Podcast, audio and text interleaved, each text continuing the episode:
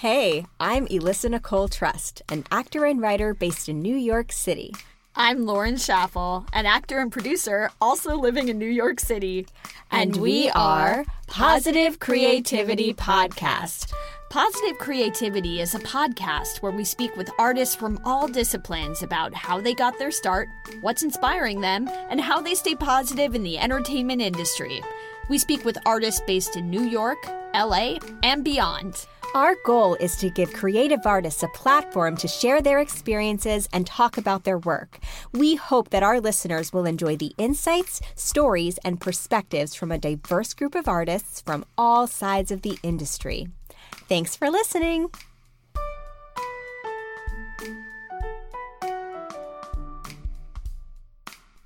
Breton Tyner Bryan is a multi award winning filmmaker, director, writer, actor, and choreographer based in New York City. She's also a classically trained ballet dancer and costume designer. Fun fact I first worked with Breton when she was a costume designer on my short film, Launch at Paradise. Her films have won over a hundred awards, and we loved hearing about the process of making two of those films, Delusione and Invicta. Her acting credits include Manifest, Gossip Girl, Billions, Divorce, and The Knick alongside Clive Owen.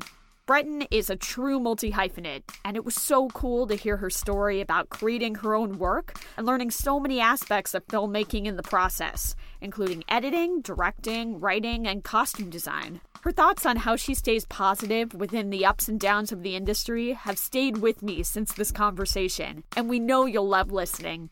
Enjoy! Welcome, Breton. Hello, Lauren Elissa. How's it going? Good. Thank you so much for joining us. We're really excited to chat with you today. Thank you for having me. I'm excited. Yes, we also excited.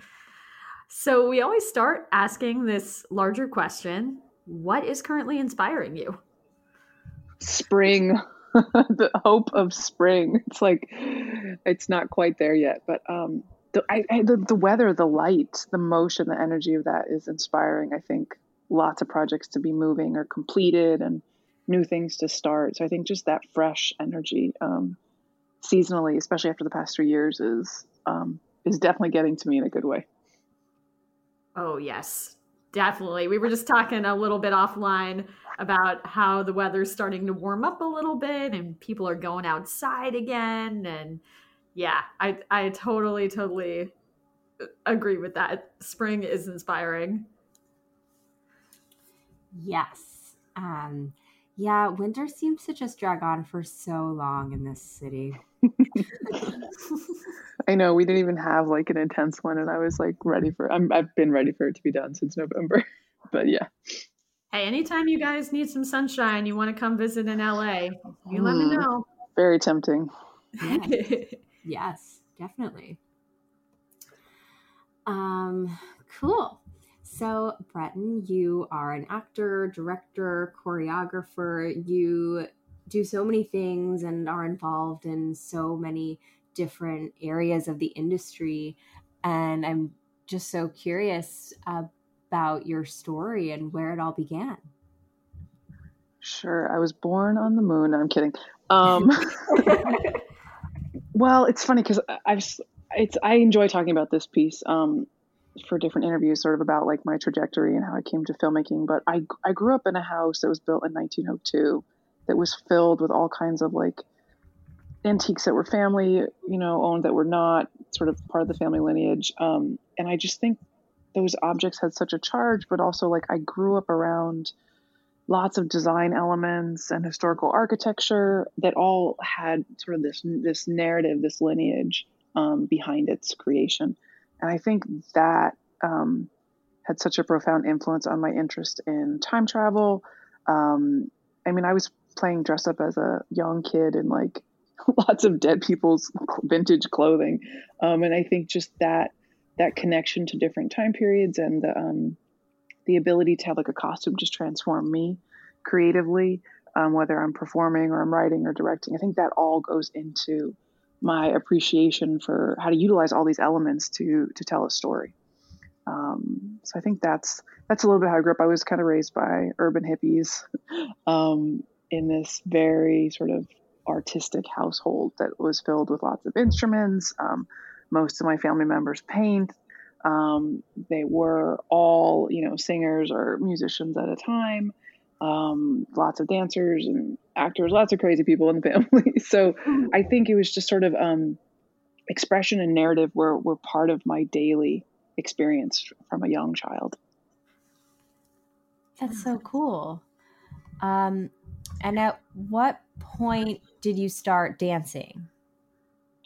Oh my gosh, probably when anybody could like watch, and I was probably yelling at them to watch. Um, I mean, I was. I mean, at two, I was like jumping on sofas and running around, putting on shows, saying "Watch me, watch me." Um, Aww. probably like half naked in some costume I'd put together or something.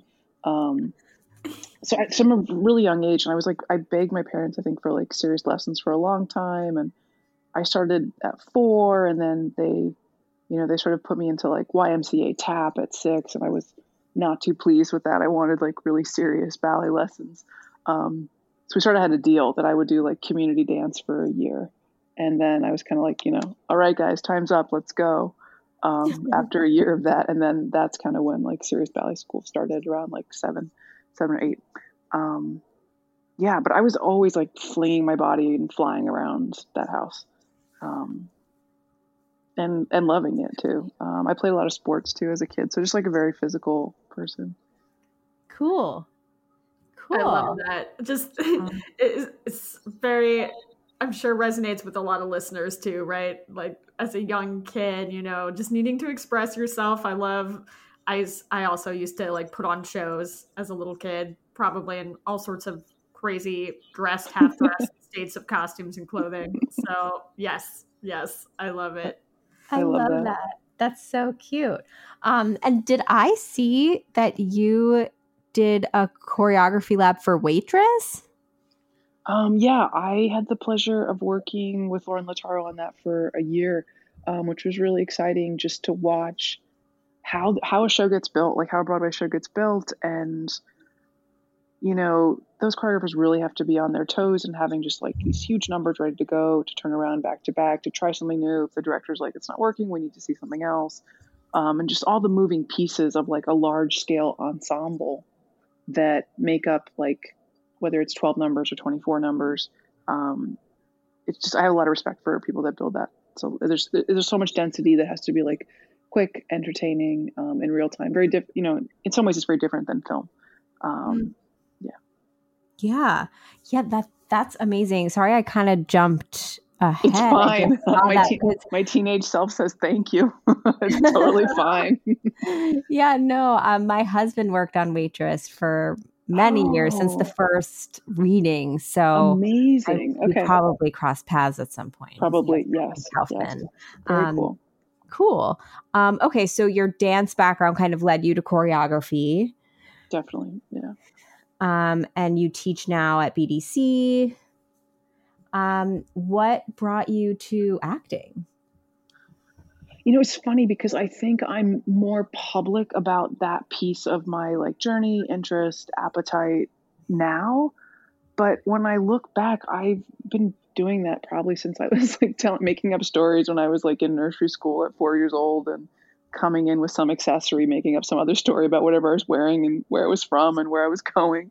Um, so I, in all transparency, I think I've been doing that from a very young age. And I, I also came up in the ballet world when really lavish, you know, three act productions that were incredibly theatrical w- was totally part of of that time and that era um, and the modernization and like the athleticism um, and the minimalism hadn't quite sort of taken over um, and so acting was such a part of being on stage as a as a young kid whether it was in like nutcracker or um, swan lake or or giselle or whatever those ballets were there was it was all story ballets that i was exposed to as a young age so we were expected to act very much in those um, arenas and that's on like you know opera scale stages um, so you're you know you're you're being asked to project a lot of energy as a young person.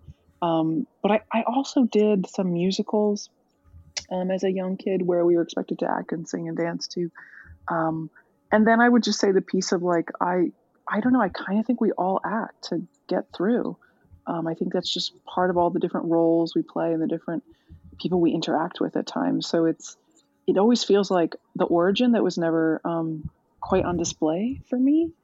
Um, yeah, so I think that's that's part of it. And then just um, there was a time where I wanted I wanted to speak as a performer. I wanted mm-hmm. to use that piece of of myself and use those tools to fully express myself and not just be a silent dancer uh, verbally in that way. So I think that was kind of the the appetite and the reach um, for new narratives. What that I was I was choreographing them, but I wanted I wanted sort of um, a fuller a fuller plate to express them. Yes, that's so beautifully said. Um, to go back to to the beginning of what you said too, that when you were describing, you know, that feeling when um, you were a kid, right? And that sense of just like, you know, taking on different personas and dressing up and telling stories. It just kind of reminds me of like why we all do this in the first place. And I, I was having a conversation with a friend about this recently, right? Isn't the whole point of being an actor is you just get to go play and just make shit up and nobody cares, right? Like that's that's just coming back to the joy of it, right? What we should be doing all the time. So I just I love that you you talked about that and I think it's something, you know, even as adults it's hard to remember that, right? Like why we why we love doing this so much. Um, because it is all play and it is all creating stories and believing them in the moment. And that's so interesting too the piece about wanting to have words as well to express stories not just through dance uh, I think that's actually a cool transition to talk about the films that you have directed, choreographed, and acted in some as well. Could you tell us kind of the process that transitioned into to making your own? I, I don't know if I'm saying this right, and please correct me if I'm wrong. Kind of dance films or or films incorporating movement.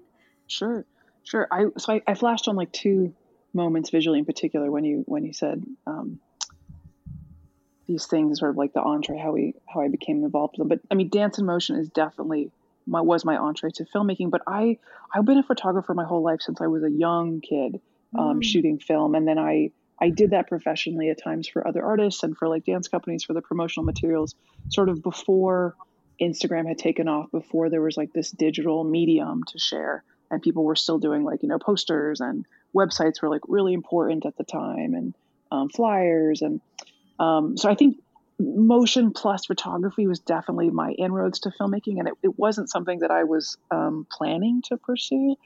But then I also remember being on sets as a dancer um, for these movies in LA, and it was it was like really exciting to me because they'd fly us out, you know, a couple times to, to, shoot all these different scenes. And what was so funny about it is that they were all like New York street scenes being shot on these like LA lots, um, which is just like really entertaining. But um, I remember I remember getting to set the first day and watching the sets be built and then watching the cameras come in and then talking with like the lighting designers and the wardrobe stylist and and the makeup artist and I was I was far more fascinated by the accumulation of artists on the team making this product and making the film than I was in the um, rehearsals as a dancer with the choreographers. so I think and I remember the director would come in and I would just study the director and study what they were watching um, from our choreography rehearsals um, in the studios before we got to set, and then like watch how they would interact. But I was just so,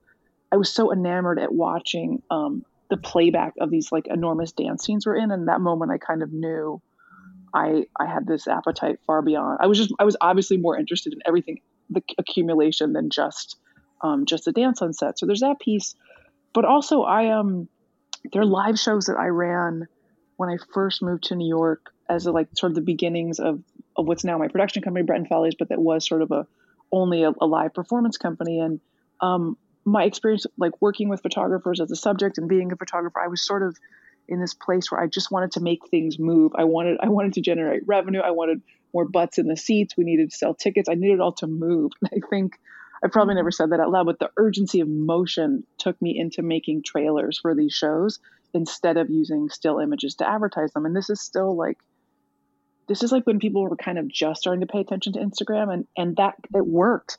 People came to the show because they saw like video content, like very bad video content on um on Instagram. And so what I did was that I didn't love um, I didn't love the lighting at the location. I didn't have a lot of like options. The lighting where we were doing the show. So I took the characters in their costumes and I would film them like, you know, in the hallway of my building, um, in the staircase, in the in the basement where the laundry was. And I was finding all these sets and I was I was very much um, that's a piece of me I've probably like never let go of, just coming out of like ballet world where it was all all about like story ballets and you know we'd have three set changes in one act. Um, that that piece that narrative piece was so um, important to me. So i think i went looking for that outside of the barren stage that was sort of becoming the ballet world in terms of like minimalistic sets minimalistic costumes.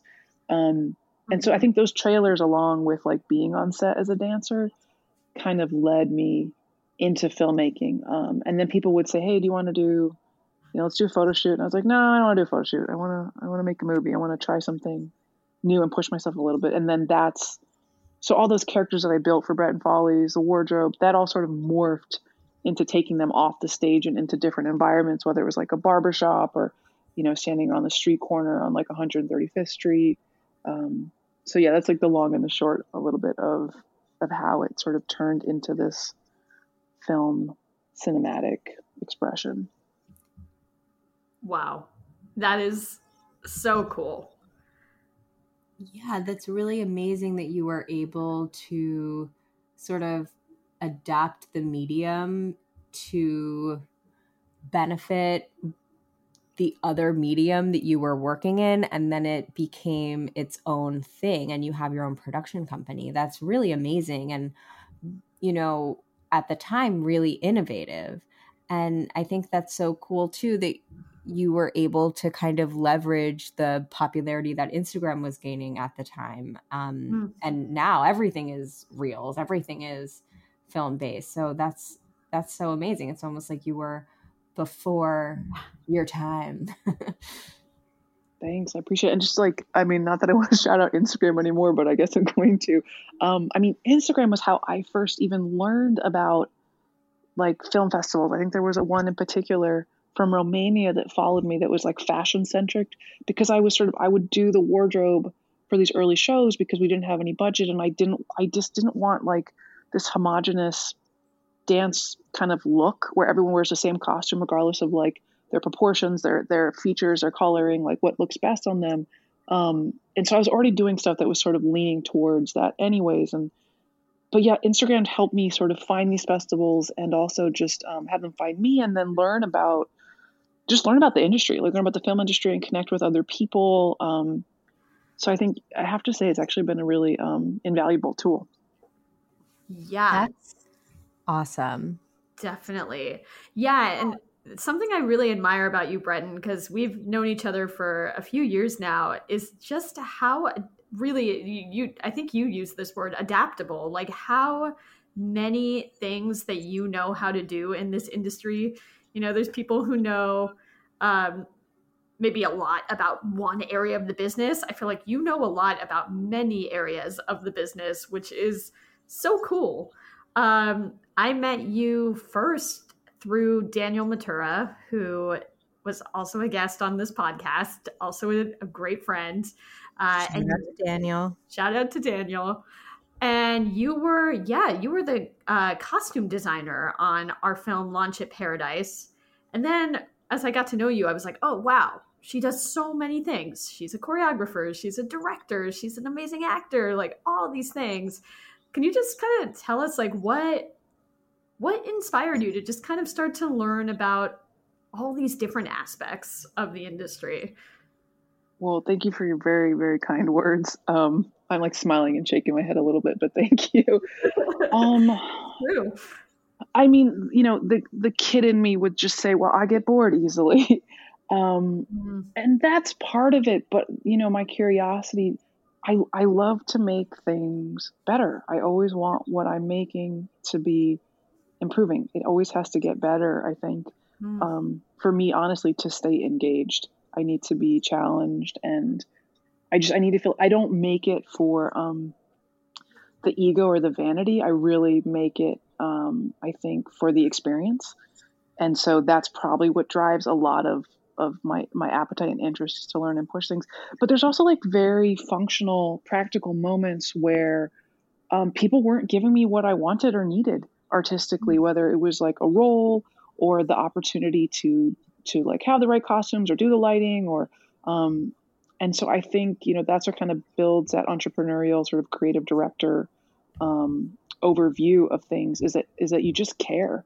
You just care so much about all the elements you can use to communicate and i remember when i started doing wardrobe um, and costumes like styling specifically for stage i saw it as this place of um, such a lost opportunity at times for for um, for dance shows really to tell their story um, to do something that was unique and um, specialized to the cast and the creative team. So I think that's probably I just I love detail too. So I I always have an eye and an appetite for um, for polishing things. I think that's that's part of it, and it also it feeds it feeds me creatively that there's there's always something more to improve on or to look at. But I think, um, gosh, I mean, there are other times too where like, um, especially with movement, motion, and dance, it in my experience it's not easy to find someone who understands how to best edit that from all all vantage points meaning what is the dance world or what is a fashion world going to appreciate most in those edits and cuts? And and how is someone who's not from that world thinking about editing? Um, and so that's really how i got into editing is because i was in situations where we didn't have budget or i'd spent the budget on the wrong editor um, who was trying to like dupe me and didn't know what they were doing and was wasting my money and wasting my time. But but they weren't because the real lesson was um, that I wanted something so specific and you know then then it's like well okay then you got to learn how to how to bring your vision to life if you're not getting it from somebody else. But it also teaches you to be you know to not rely on other people to finish a project. Um, and there's many times where just other people's energy they like to throw up roadblocks um, and I am all about motion, surprise, as a dance background, and I love to keep things rolling and moving forward. I I, I get high on that, um, and I'm also just very aware of like the passage of time. So I um, I think that was the one of the key motivators to just learn how to do things that I didn't know, um, and also just accepting that like that is literally what's going to happen for me forever. Um, is I'm just gonna, I'm going to keep learning new things and learning how to get better at whatever I'm doing or whatever interests me, and then being open to that instead of sort of being like stressed out about it. Um, but I would also say acting comes back as the origin of I don't want to say fake it till you make it, but like, well, you know, you wake up and I don't know how to do this today, but I'm going to figure it out, um, or I'm going to.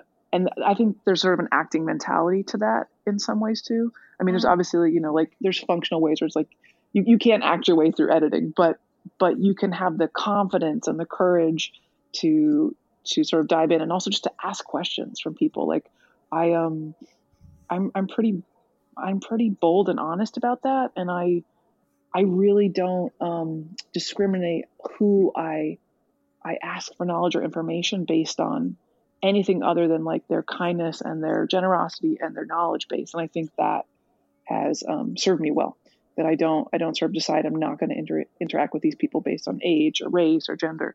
Um, I'm just kind of interested in um, how much we appreciate making things. So mm. I think those pieces kind of have sort of guided me. Wow. Yes. Wow. Yes, yes to all of that, and it just speaks to to so much of what I know about you. This confidence is just this is why you're one of the coolest people I know. And I mean that sincerely. Like if if anyone ever walks a red carpet with Breton, they will know confidence is like your your middle name because I'm like like I said, acting. acting. Acting acting confident. acting confident then I don't know. It's Thanks. it's working. It's working. Thank you. No. I mean I'm actually like a really shy person some of the time too, which might surprise people. But um, but I think that comes from the performer. They're like very on off stage. Or I mean, I'm very comfortable performing. It's like the easiest thing. Other things are not as easy for me. So like if I'm in character, I can do anything. Um, so I so, so a lot of time those red carpet moments, I try to. They're actually a little hard for me because they're like there's this reality moment where I can't just have a costume. So I just tell myself I'm in a costume and then I pose or do whatever I have to do. But yeah, sorry, you were saying.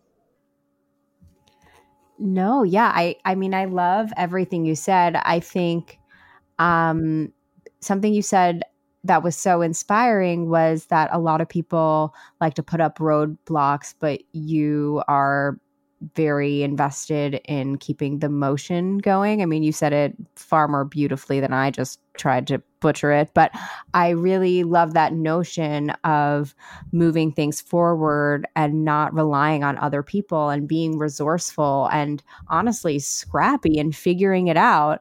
Um, it just made me think back to so many of my own projects that waited on some editor of some type to mm-hmm. get done. Um, and it never occurred to me that learning how to edit is myself would even be an option. It was always, oh, well, okay, I guess if this doesn't work out, then you need, then maybe somebody else can help out. Like, that's just so incredible that in so many different aspects of your career, you have taken the initiative to learn how to do things on your own. And even like just thinking back to the pandemic, so which I guess we're still in, not in anymore, I guess, like, right. like weird in a weird place now, I guess. Mm-hmm. Um, like so many people kind of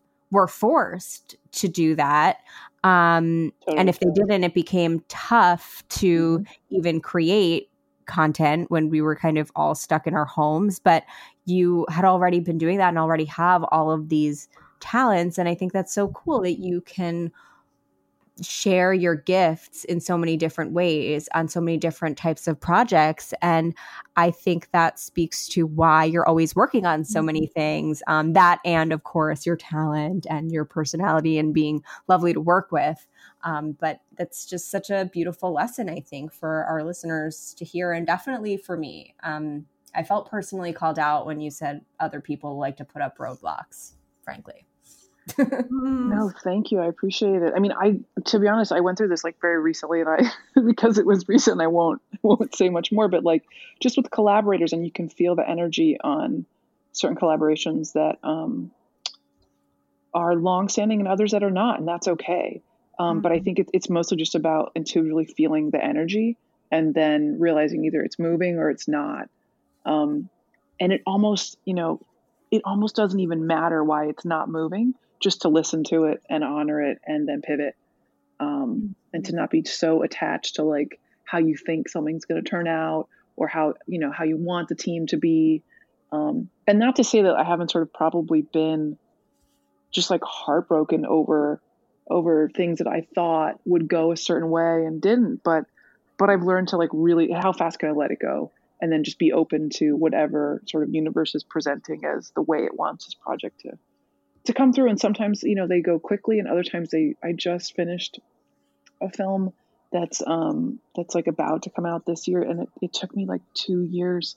Um it was just so emotional for me um the content of, of editing this film and just like having it you know it had i would say pandemic energy in it on it around it the cast as well and um it was heavy and took a long time and and it was hard to um to finish to see it through, but but just like to honor that timeline. So sometimes they're quick and other times they're not, and um, I think that's just kind of part of it.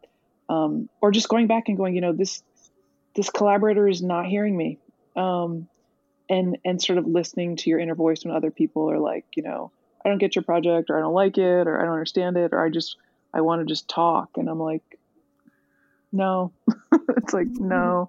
That's not, you know, if I wanted to talk, I'd have a talk show, right? it's like, yeah no, I'm trying to make movies.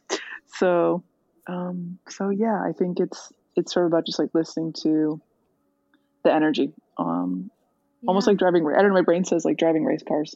You know, just keep keep moving, keep it going. Yeah.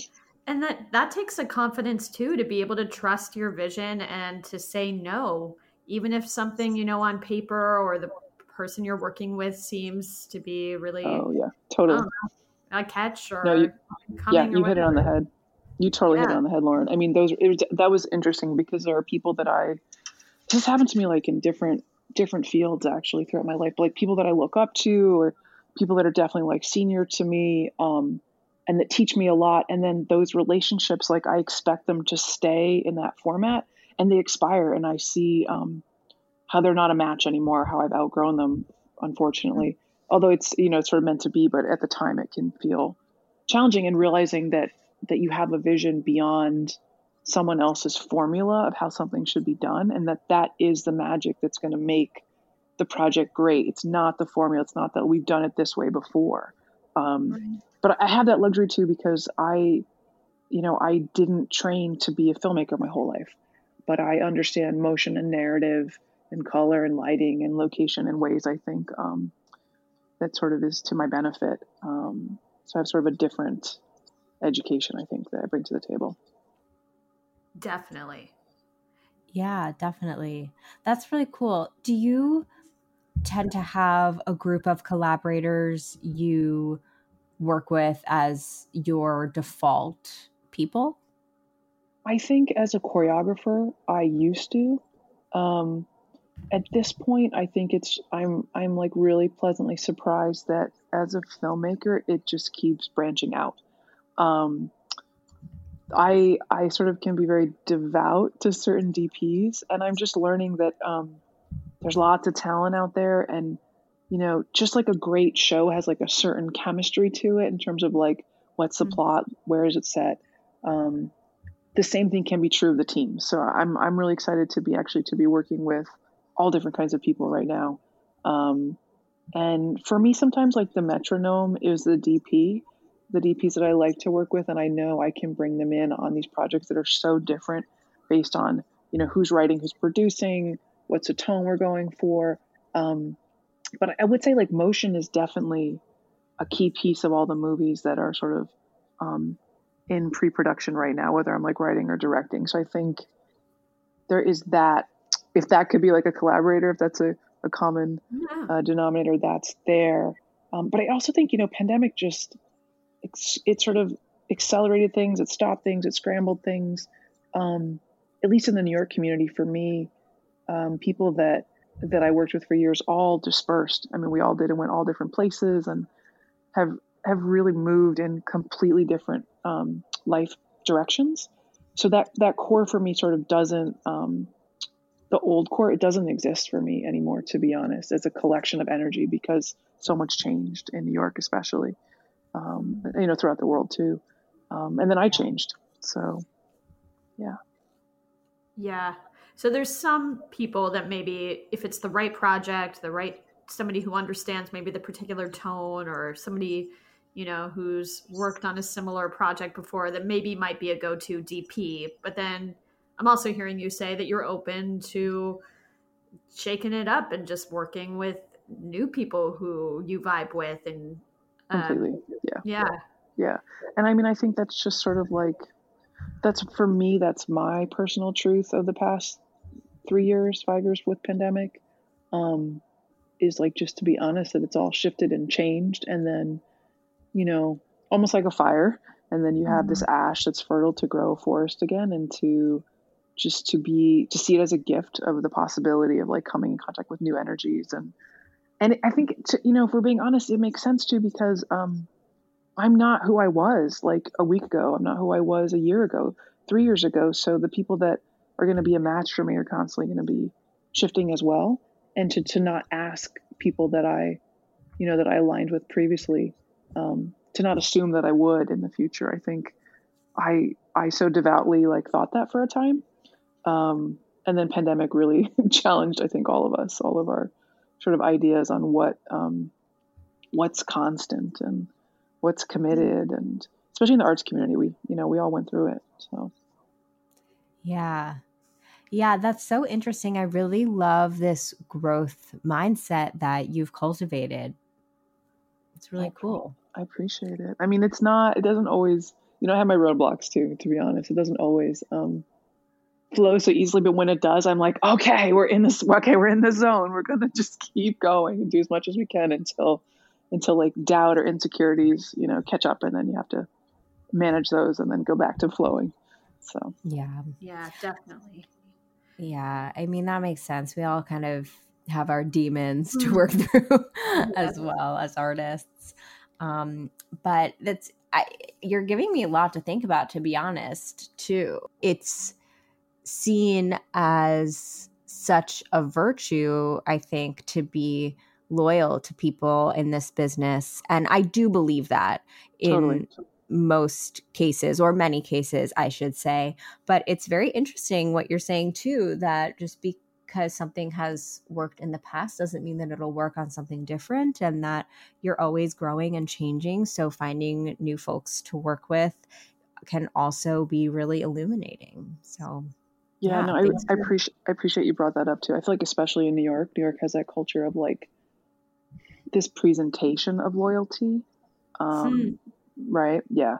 But is but that's not really always what's going on. And I think um the spaces for me where that does exist, there it's it's totally built on relationships with people, um, especially through pandemic, and not based on like who worked with me on this job or this gig, because it's really interesting to see who comes around when there appear to be no jobs, or like it, you know, or like just it doesn't it doesn't feed or satisfy them immediately.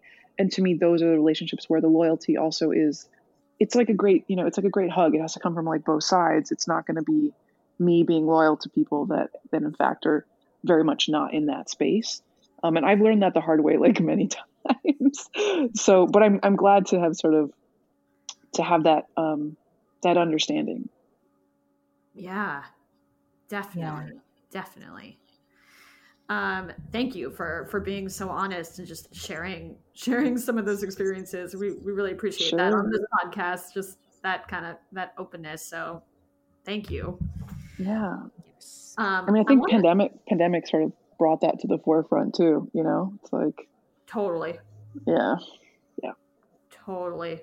Yeah, I don't think mm-hmm. we've even totally processed everything that happened the last, yeah, few years during the pandemic. Um, I also had a moment when you were talking about like kind of performative loyalty in New York. I mean, I recently moved yeah. to LA and I see a very similar performative loyalty here too. So I don't know if that's just a New York specific thing. I think uh yeah, I'm seeing I'm seeing it on both both coasts. Interesting, interesting. So it's like an entertain I mean, but I, I don't even think it's entertainment world. I think it's like I think it's in so many um so, so many industries. Yeah, yeah. The adult the adults are like really ripe with their acting and the I feel like the kids are are still being kids. I mean, like really young kids are still being somewhat real, and the adults yeah. are just like full on having they don't even realize it full on theatrical presentations all the time oh. in, whatever, in, whatever, fields they're in. Um, yeah, for sure, for sure. Yeah. so I want to talk about uh, your award-winning films, so including Delusione and Invicta. Can you tell us about the making of those? Sure. Um, well, Invicta was actually filmed first before a bunch of films that I put out, and it had the largest cast, and it was the most complex in terms of um, choreography and concept. And so I went to work editing these other films. I was like sitting on a bunch of footage. It was a very rich um, collaboration with um, that particular DP and Invicta is a little crazy because it it's I started it and was like completely overwhelmed by what to, how to weave together this like thing that I had built, um, and then the drive. I was like traveling in pandemic with my drives, like like holding them like a crazy person. It's just like they're like my children, and um, you know, I, I, it's like, what do you need? You need a passport and your drives you know you're running out of a pandemic and that's what you have on you but but the drive um, died twice and i had to have it rebuilt like twice on the road actually um, yeah so that's kind of a little bit of how um, like the journey for invicta yeah it was just and i i was just i fought for it i was like i'm not gonna give up and um and that probably took like a couple years actually um and and so we shot invicta in one day um, but I spent weeks rehearsing that with the cast. Um, in, in dance studios, basically, like rehearsing what the material mm. was going to be and doing lots of lineups for um, the wardrobe and costume design and like taking people out of the cast that were like, that were um, trying to steal the concept. And like, you know, it was, uh, it was all the all the things that are in the plot were sort of part of um, the cat like New York experience um, that went into making, and I think just dealing with that many people. But and then um, Delusione was is just two people, and I wasn't even supposed to be in it, um, and it was supposed to be part of a larger film, um, but it was so striking that I decided it needed to stand alone. And one of my my longtime collaborators, um, who's so wonderful, he had to get on a plane for a family emergency. Um, And so that's when I, I went in and I was like, well, we have the space, I have the DP. You know, it's like we shot that in five hours, we have a day. And I just, I get these intuitive moments where people are like, oh, we can book it another. And I'm like, no, you don't understand. Like, this is the window universe is giving us. We have to go now. Um, and I think that can like wow. creep some people out and other people like they really, they just understand it. Um, and I, I just get, I have like radar that goes off when it, when I feel like the window is closing for things and I need to take the opportunity or finish it, which is also very New York, but, but that's kind of how Delusione got made. Um, and I mean, I remember I even did, um, it was a really fast turnaround. The wardrobe styling, I did, I think I had like two days to put, to put it together for Delusione, um, which wow. was based on like the DP's availability and like when we could get the space um, and you could just feel like this pressure cooker that's like just crunching and pushing you to be like, okay, we're doing this in like the next four days. Great. Um, and so then when um, one of my favorite collaborators, he he couldn't be there. I just you just keep going. You're just like, okay, all right, I'm gonna show up and I'll here's three outfits. Okay, put it on. Let's go. I mean, I remember standing like in the bar holding up a dress that I worn on a red carpet going to the DP. What do you think? And he goes, "That's a lot." And I'm like, "Okay, can is it gonna work?" And he's like, "Let's try it." Um, so there's also stuff that's just like so i would say all about problem solving and off the cuff at times just to make it work um, which is which for me was similar to how i would choreograph like if i i'd come in with all my plans and it would it would sort of be a waste of everybody's time my best creativity was um, was in the moment with the with the structure but it was always going to be in the moment on the spot i would know what to do and mm. um, so so delusione is a little bit like that um, and i had a great collaborator too so it's um, I'm so comfortable to, you know, when I when I step out and I direct other people, um, and I think because of that, that allowed for us to make something really rich in the short amount of time. Um, it's like my brain just goes so quickly, and I can see all the shots for someone else, um, mm. and that's that's really fun and enjoyable because you're just for me, you're just like celebrating someone else's talent, their individuality, their angles, their style, and I'm always like I have such an appetite for that because you know I, I, I have a very particular body, particular energy. I look a certain way, and while I can play a myriad of characters, it's like there's still you know parameters with my five ten frame. I shouldn't say the parameters, but like I love to work with so many other people that look completely different than I do, that sound differently, that move differently. To me, that's like that's really exciting. So so in fact, Invicta has that. I'm not in Invicta.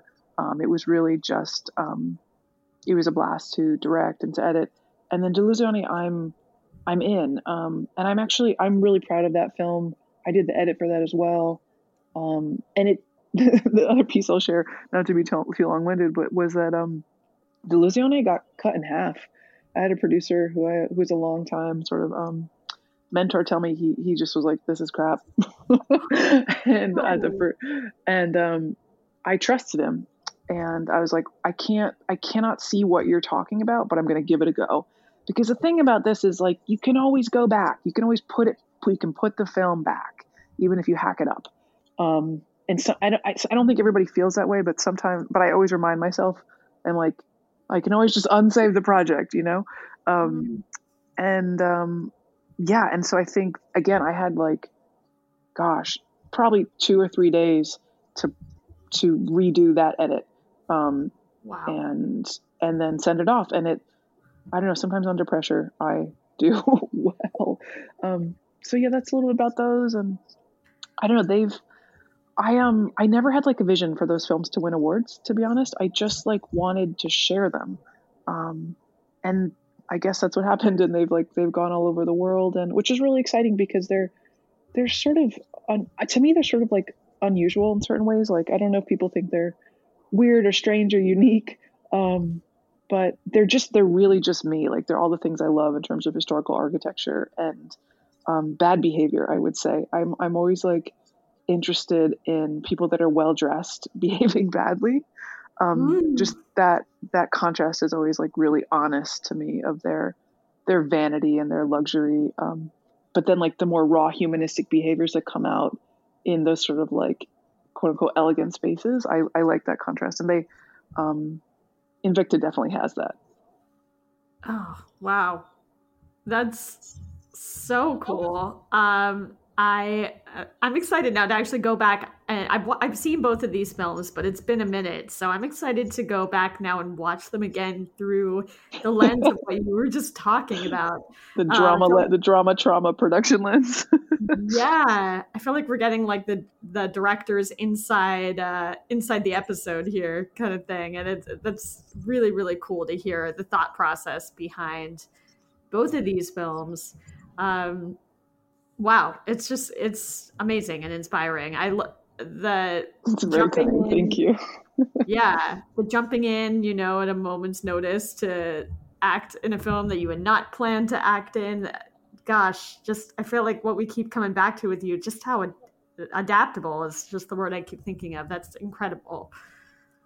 Yes. Thank you. Thank you. It's super kind it's so funny that you said that because that's exactly what I was going to say. is that is, that that just brings me that's something that I'm hearing and everything you're talking about is yeah how adaptable you are um, and how you're able to make lemonade with lemons and just out of lemons. I said that weird. Um, yeah, you, and you said like lemon, and I was like, I understand. I'm with you. yeah, like you get it, but I didn't say it exactly right. Um, yeah, and I think that's so cool and so admirable. And I can't wait to check out these films. We'll definitely put them in the show notes. Thank you. I appreciate it. Yeah. So we are we are coming up to uh, almost out of time.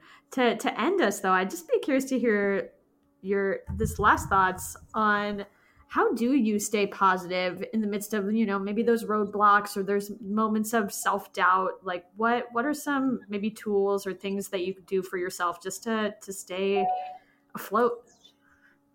Sure. I mean for me it's it's a mix of like being artistically engaged is the float getting to work on projects whether they're my own or other projects it, that's what keeps me going 100% but i also like not to sound too cliche but um if i ever get a if things get a little you know morose or negative or dark, I um I instantly remind myself just to practice gratitude, um, and that mm. that you know verbally and energetically um, that that can really shift it for me to be honest. Or I catch myself um because um, I'm very judgmental of myself, very critical of my work and or like where I'm at in life. Is it enough? Is it this? Is it that? Is it you know? Are we where I want to be? Because my brain can see ahead, and it's like yeah, but my body can't. My body can't run as fast as my brain wants to. Um, mm. And I think sunshine, and that makes me so New York as I sit here in like all black clothing.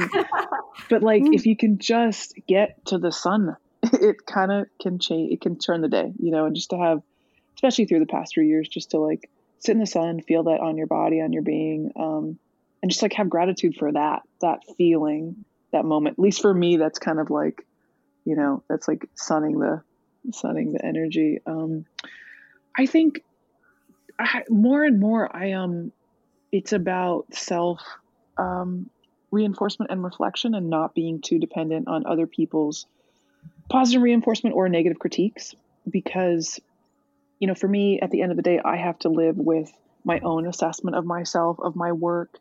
Um, and if i'm dependent on someone else's opinion um, that leaves me pretty vulnerable and sort of hmm. disconnected from how I I actually see myself in my work. And I think, you know, there's a million opinions and viewpoints out there. So I think, however um, hard, I think that is actually the the strongest sort of reinforcement. I mean, that's not to say too that like my dad, who knows, he's known my work, you know, obviously forever, and um, my trajectory. If I'm really stuck on an edit, I'll I'll harass him and tell, what do you think, John? What do you think? Look at this, look no, this one or that one or this one. Or, and so we've had, and he's, there's a couple times where I was just like, I think I should just burn it in the fireplace.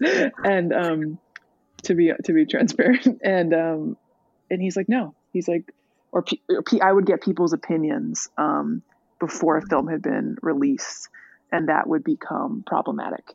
But usually, um, my dad would keep me on track if I kind of was veering. So I think that um, having like one person who can help you when you can't see um, and and understands your work is is like you know kind of so special um, and and really a lifesaver just to get you through moments where I mean it's like because we've been staring at one film I you know I have a new film coming out called Lester Frank um, I've been staring at that film for two years haunting me um, mm. so sometimes you just can't see straight and you have to just kind of keep pushing through with what you think your roadmap is from your, your intuition I think um, so yeah, hopefully I didn't give you too long-winded of an answer. No, not at all. I love love all of that.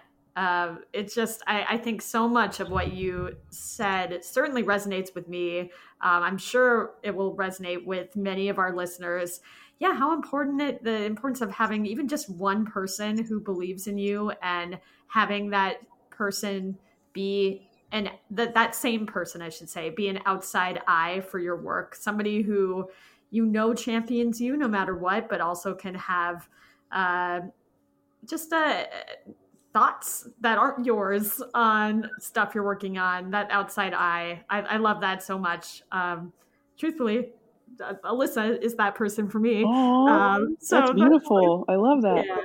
Um, so it's just yeah, that was really that was just made me think a lot, and yeah, really, really yeah and like having someone that you know is coming from like a supportive positive place because i've had other people like try to kind of quote unquote advise and there's like there's just way too much agenda in it. But yes. having someone who just right? But like you know like you two having someone that just um has known you so long and celebrates your it's almost like they don't even celebrate the work they celebrate your desire to make it it's like it's, it's it's like beyond the edit or beyond the show. It's just about like the dreamiest vision. It's almost like that's the positivity that helps it float forward instead of like, you know, me being like, well, is it this edit or that edit, John? You know, and um and sort of right. the, the the vision takes over and determines those little moments. But I love that y'all have that. That's beautiful.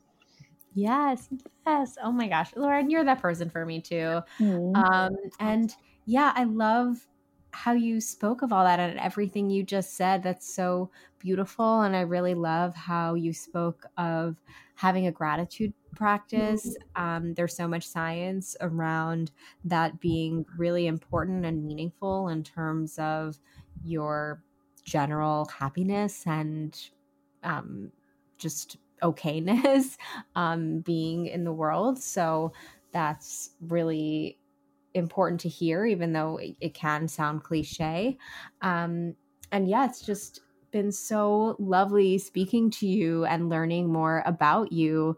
You are so accomplished, and I love your attitude about everything. And I love how you're so focused on motion and movement. It makes so much sense based mm-hmm. on your dance and choreo background. So thank you so much for chatting with us. It's been an absolute pleasure. Thank you both. Thank you for having me. I'm like, I'm like, let's keep going more. But I know we got we got we got to end. I know. No, part part part two, perhaps in the future. Okay, but, sounds like yes. No, echoing everything. Thank you so much, Breton.